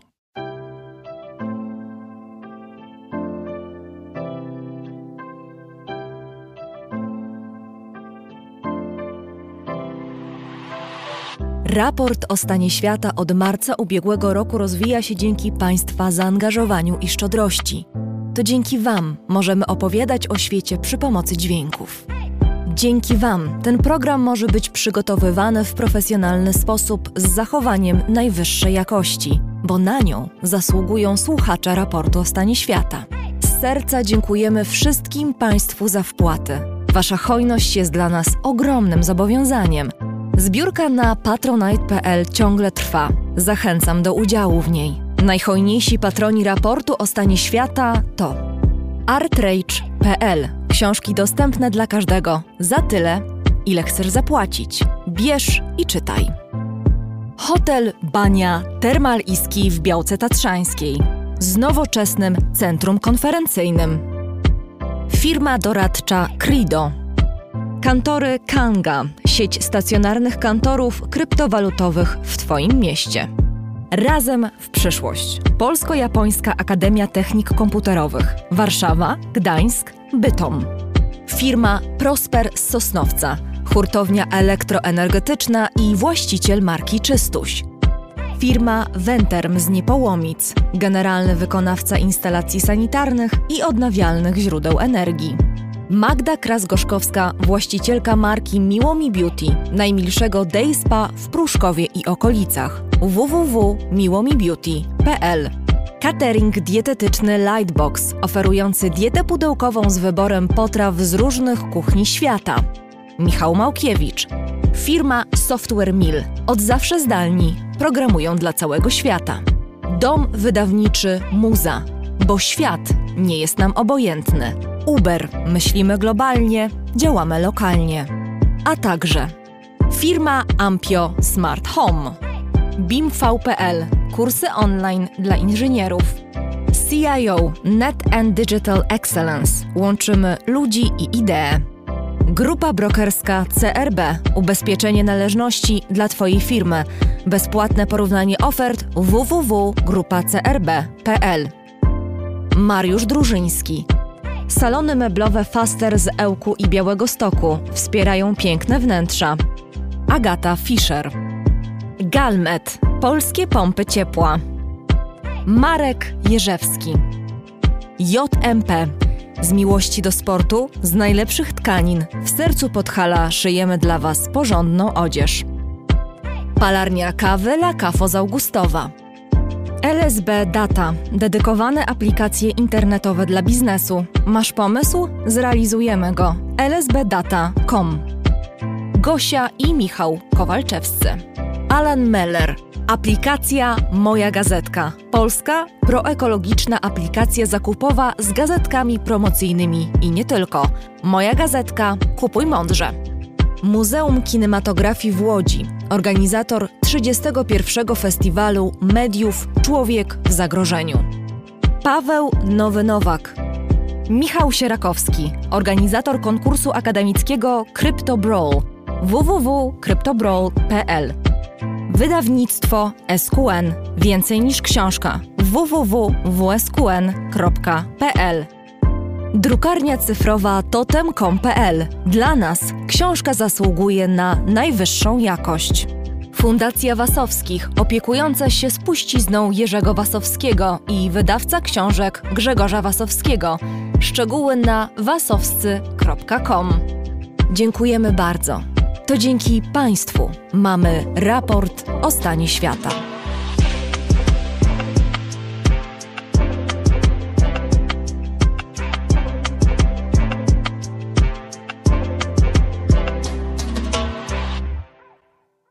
A z Państwem w studio oczywiście Jan Natkański, były ambasador Polski w Egipcie i Sudanie i Michał Żakowski, Radio 357. Panie ambasadorze, y, Agata przed chwilą y, wspomniała i rozmawialiśmy przez moment o afrykańskim, tańzańskim laureacie Nagrody y, Nobla. Egipcjanie też mają swojego laureata Nagrody Nobla z, chyba z 88 Ósmego roku, roku. roku. Nagib albo Najib Najib Mahfouz. Mahfouz. tak. To jest bardzo bogata literatura, prawda? Egipska literatura współczesna, zresztą nie tylko współczesna. No, od papirusów możemy zacząć, No, można. ale może nie, bo nie starczy czasu.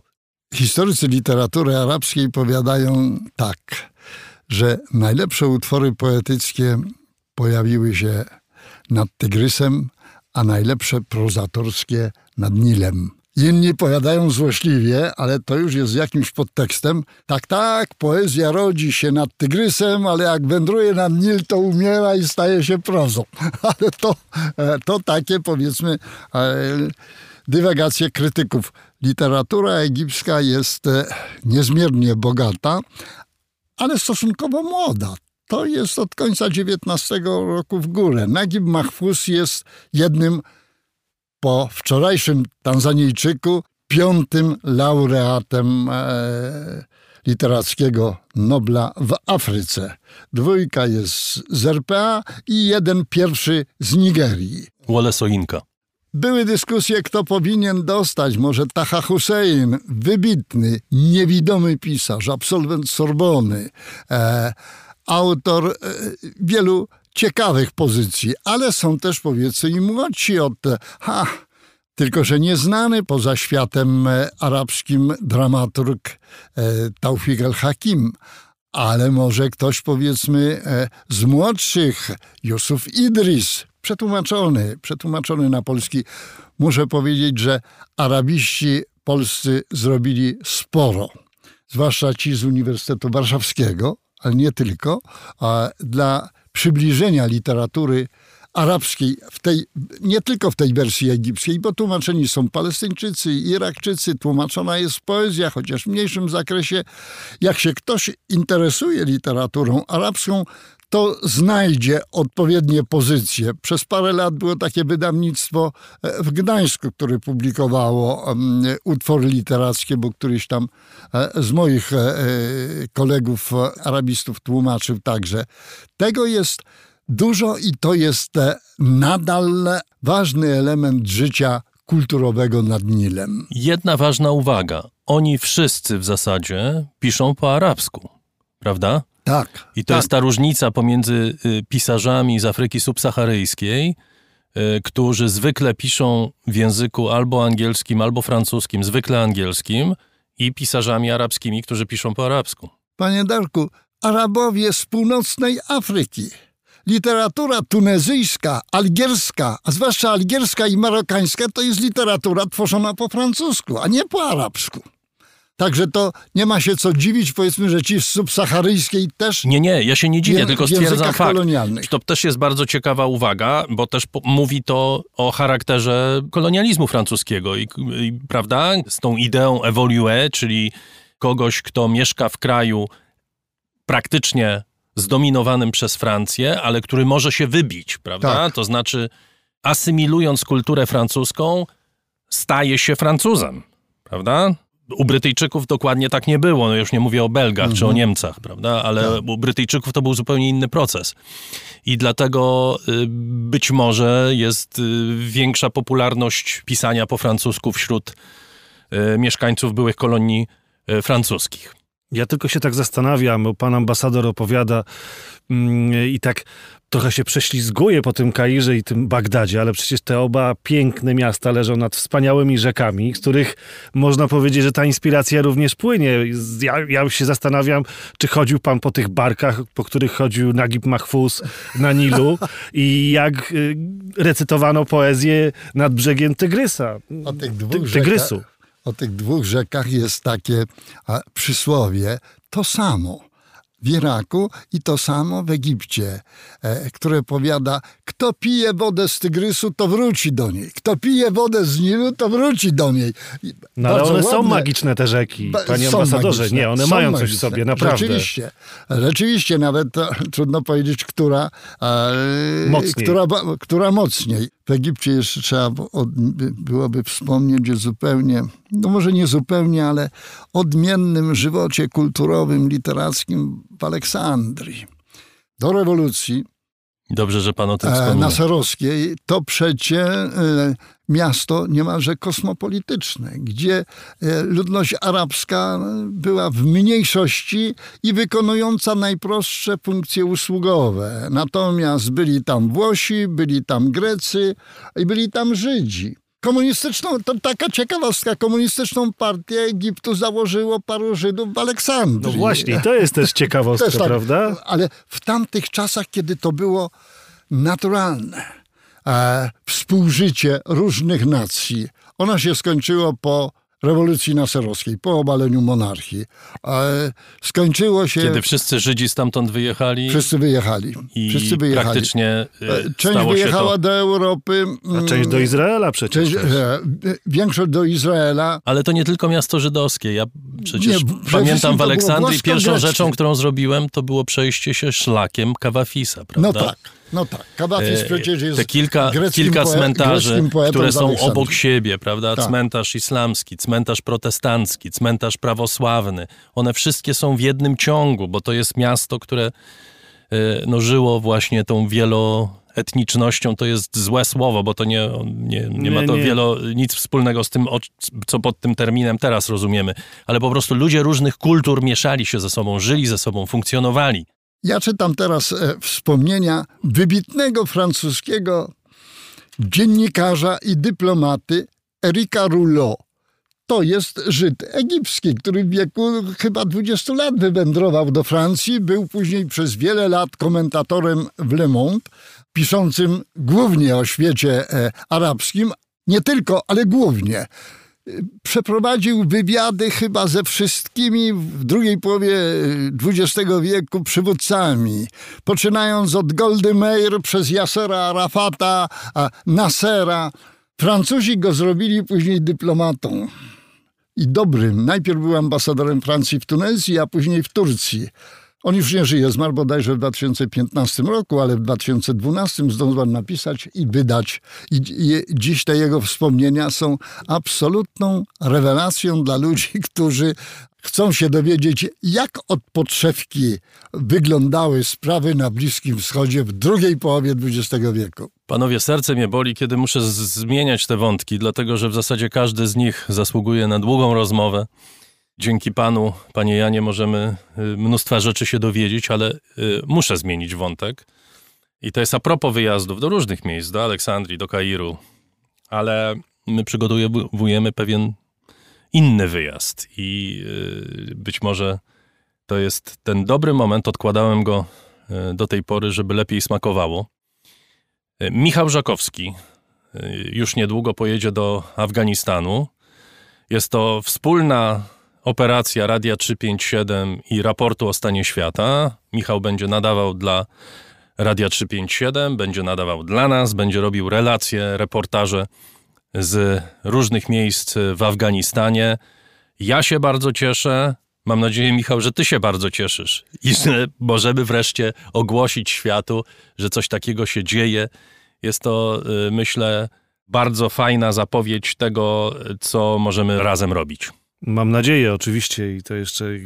Po pierwsze, to, to moje zadowolenie i uciecha jest ogromna, ale tym bardziej zobowiązanie, no bo wiadomo, każdy wyjazd y, tego typu, a przecież znamy się nie od dziś i wyjeżdżaliśmy razem w różne miejsca i robiliśmy różnego rodzaju tak zwane akcje, akcje medialne i to oczywiście tutaj jest, po pierwsze to dlatego ten pomysł się zrodził, by pokazać e, Państwu, opowiedzieć o tym, zarówno tutaj w raporcie o stanie świata, jak i w Radiu 357, jak i na dachu świata w w 357, czyli mojej audycji, o tym, co się stało w Afganistanie, czym jest teraz Afganistan pod rządami talibów. Bo dla mnie to, co się wydarzyło 15 sierpnia, nie tylko myślę, że dla mnie, tutaj pan ambasador zaraz mnie uzupełni. Zaraz poprosimy, tak. Tak, zaraz będzie interpretacja i fatła od pana ambasadora w tej sprawie. Mianowicie 15 sierpnia wydarzyło się coś bardzo ważnego na świecie. Przejęcie przez talibów Afganistanu to nie tylko jest rzecz tycząca tego miejsca, Kabulu, ludzi, którzy uciekali stamtąd, albo tych, którzy zostali, tym bardziej. To jest sprawa, która jest, będzie wpływała na bieg wydarzeń myślę, że w ciągu najbliższych miesięcy i może nawet lat, w różnych wymiarach. Ale to, co jest ważne, to to jest, by pokazać, co się teraz tam dzieje i dlatego między innymi myślę, że się zdecydowaliśmy na, na ten wyjazd. I bardzo się cieszę, że możemy po tym okresie smuty, e, który został spowodowany pandemią, No to e, będzie możemy pierwszy raz wreszcie- wsiądę do samolotu możemy wreszcie miesiąca. zacząć, zacząć e, e, przedstawiać Państwu relacje z pierwszej ręki, nagrane na miejscu. I to jest niezwykle ważne, bo na tym polega radio, czy na tym polega to opowiadanie o świecie dźwiękami, tak jak my je rozumiemy, tak jak e, my je rozumiemy w raporcie i na pewno tak jak rozumie je e, Michał w swojej audycji na dachu świata. Termin w przybliżeniu podamy, bo to będzie Oczywiście, przełom, po blisko, jak na Bliskim przełom Wschodzie, października, inshallah. przełom października i listopada, inshallah. Tak jest. Panie Janie, co się stało w Afganistanie? Rzecz, której się by należało spodziewać i mądrzy ludzie obserwujący to wydarzenia przewidywali, że tak się może stać, a jeśli nie przewidywali, to w kwestii szybkości, z jaką się to stało w ostatnim roku. Jeśli prezydent Trump uważał, że najgorsze porozumienie, jakie zawarły Stany Zjednoczone, to było podpisane przez Obamę porozumienie nuklearne z Iranem, to jakiego określenia muszę użyć, żeby określić porozumienie, które z jego polecenia zostało podpisane z talibami? Z odsunięciem finansowanego przez Stany Zjednoczone rządu w Kabulu. I wiadomo było, że wszystkie te ustalone przez ambasadora Halila Zadeh postulaty rozmów międzyafgańskich, utworzenie rządu i tak dalej, to wszystko w ogóle nie ma większej wartości niż papier, na którym zostało napisane. Talibowie dokonali blitzkriegu a 15 sierpnia w moim przekonaniu rozpoczął się nowy rozdział historii środkowego wschodu. Nie tego najbliższego, o którym mówiliśmy, Bliskiego Wschodu, bo sprawa dotyczy nie tylko Afganistanu, ale jego sąsiadów. Proszę zwrócić uwagę, że nie wiem procentowo ile, ale znakomita część Pasztunów żyje w Pakistanie i że istnieją pakistańscy talibowie, dziś siedzący w Afganistanie i że od wielu dni pakistański wywiad prowadzi rozmowy w Kandaharze z tymi przedstawicielami pasztunów pakistańskich. Nikt już nie pamięta, że kiedy powstawał Pakistan i Indie, to Afganistan głosował przeciw przyjęciu Pakistanu do Organizacji Narodów Zjednoczonych. Dlaczego? A dlatego, że połowa narodu była po drugiej stronie granicy w Pakistanie. Mówię o Pakistanie. Republiki środkowoazjatyckie, dawne poradzieckie, z odradającym się islamem. Iran, który ma w bezpośrednim sąsiedztwie prowincję zamieszkałą przez Hazarów, czyli szyitów a, Którzy już wiemy są prześladowani w, Którzy są w. Afganistanie. To są wszystko problemy i na to powstaje rząd, w moim przekonaniu, składający się z różnych odłamów.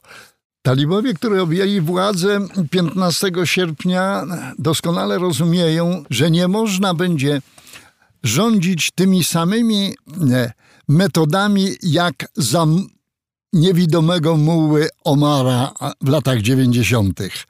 Jednym z przykładów, że rozumieją tego typu potrzebę jest zmiana nazwy Afganistanu. Kiedy 15 sierpnia weszli do Pałacu Prezydenckiego, to ogłosili, że powstał na poprzedni wzór Islamski Emirat Afganistanu.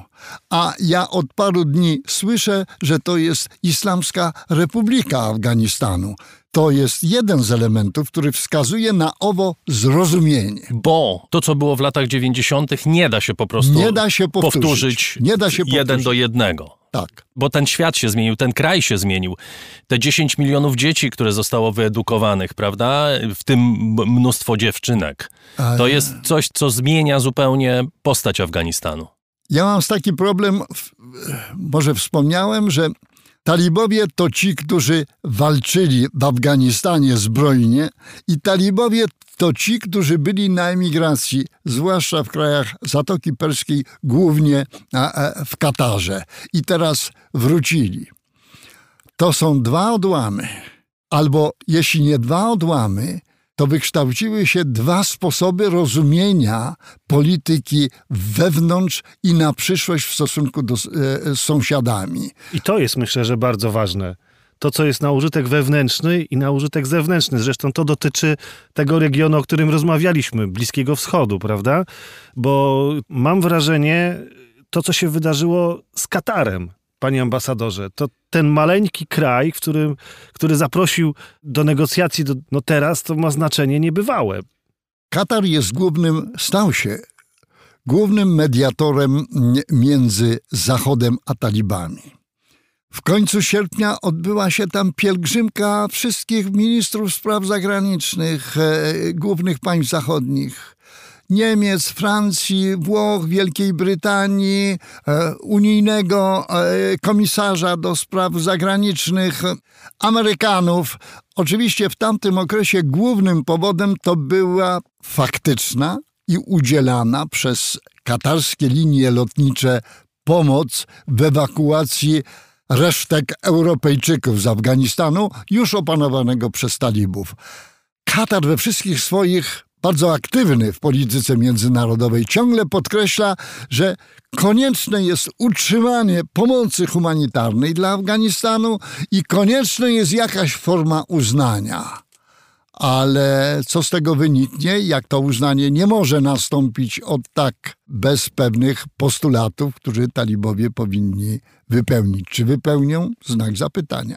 Panowie, niestety tutaj musimy przerwać naszą rozmowę. Mówię przerwać, nie zakończyć, dlatego że pan Jan Natkański będzie regularnie wracał do raportu y, o stanie świata, kiedy będziemy poruszać tematy bliskowschodnie, tematy północnej Afryki. Ja przynajmniej chciałbym liczyć, panie Janie, y, na pański udział, pańską opinię. Jeszcze raz wszystkiego dobrego z okazji urodzin. Życzę panu ogromnej pasji i tej niezwykłej energii, którą pan y, emanuje właściwie i która jest odczuwalna dla wszystkich naszych słuchaczy i to dlatego jest pan gwiazdą raportu o stanie świata. Za to z serca panu dziękuję. Życzę wielu, wielu lat równie udanej, wnikliwej obserwacji tego, co się dzieje y, na świecie, bo taka właśnie wnikliwa, pełna pasji obserwacja jest nam bardzo potrzebna. Dziękuję także Tobie, Michale, i y, czekam na Twój udział w raporcie. Twój udział w raporcie, który możemy już powiedzieć, to będzie przełom października i, listopada, inshallah, Oczywiście. prawda? Bo nie wiadomo, jak to zwykle bywa w tego typu okolicznościach. Może to się przesunąć trochę w przód, trochę w tył, zwłaszcza w tył, ale ma, miejmy nadzieję, że mniej więcej tego terminu będziemy się y, trzymali. Michał Żakowski będzie relacjonował to, co dzieje się w Afganistanie dla raportu o stanie świata, również dla Radia 357. I Tam y, przecież prowadzi swoją audycję na dachu świata.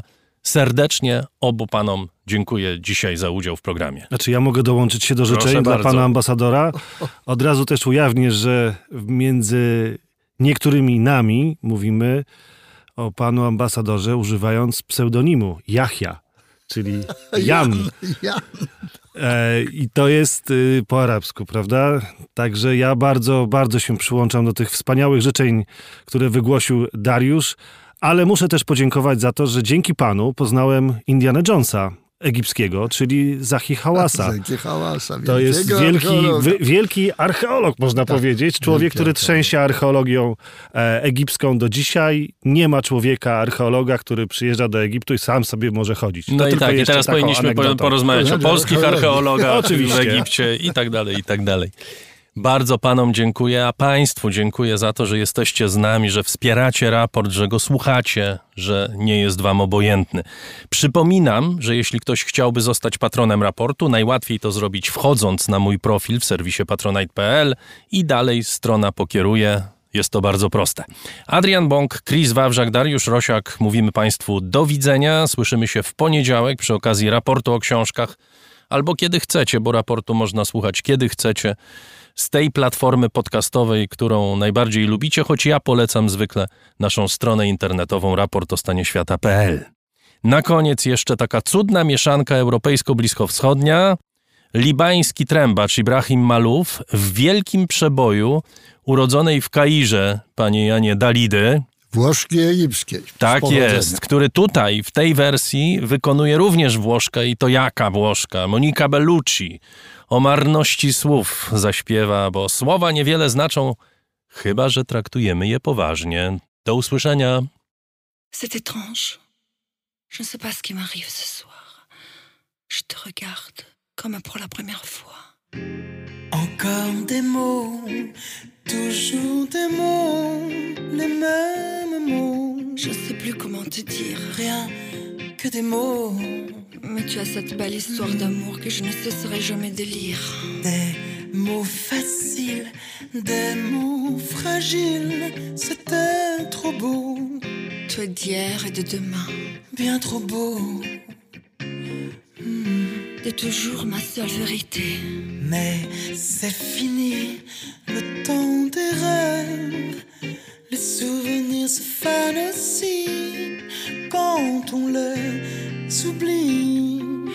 comme les vents qui fait chanter les violons et emporte loin les parfums des roses.